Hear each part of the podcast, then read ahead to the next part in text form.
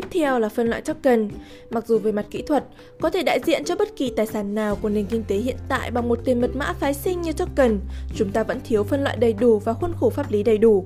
Thuật ngữ phân loại học đề cập đến thực tiễn và khoa học phân loại các khái niệm bao gồm việc tìm ra các thuật ngữ mới để mô tả đầy đủ một lĩnh vực khoa học hoặc thực tiễn nhất định. Bởi vì Web 3 và các ứng dụng của nó là những hiện tượng kinh tế xã hội mới nổi, được hỗ trợ bởi cơ sở hạ tầng công nghệ mới, chúng ta vẫn thiếu một từ vựng chuẩn hóa để chỉ ra các loại ứng dụng.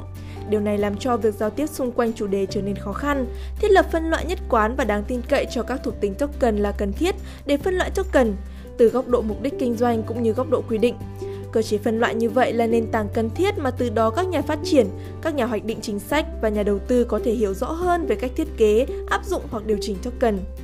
Chúng ta vẫn đang trong giai đoạn đầu khám phá các vai trò và các loại token khác nhau. Nhiều thuật ngữ mà chúng ta sử dụng ngày nay có thể cần phải thích ứng với thực tế của các trường hợp sử dụng mới nổi và do đó nên được coi là tạm thời. Với mọi mạng blockchain mới và mọi ứng dụng token mới, chúng ta sẽ cùng nhau tìm hiểu bằng cách thử và suy về các trường hợp sử dụng token có thể xảy ra và kết quả phân loại chúng. Sự phân loại được trình bày trong các chương tiếp theo dự định cung cấp một cái nhìn tổng quan về các thuộc tính và loại token khác nhau, nhưng cho đến nay nó vẫn chưa hoàn chỉnh.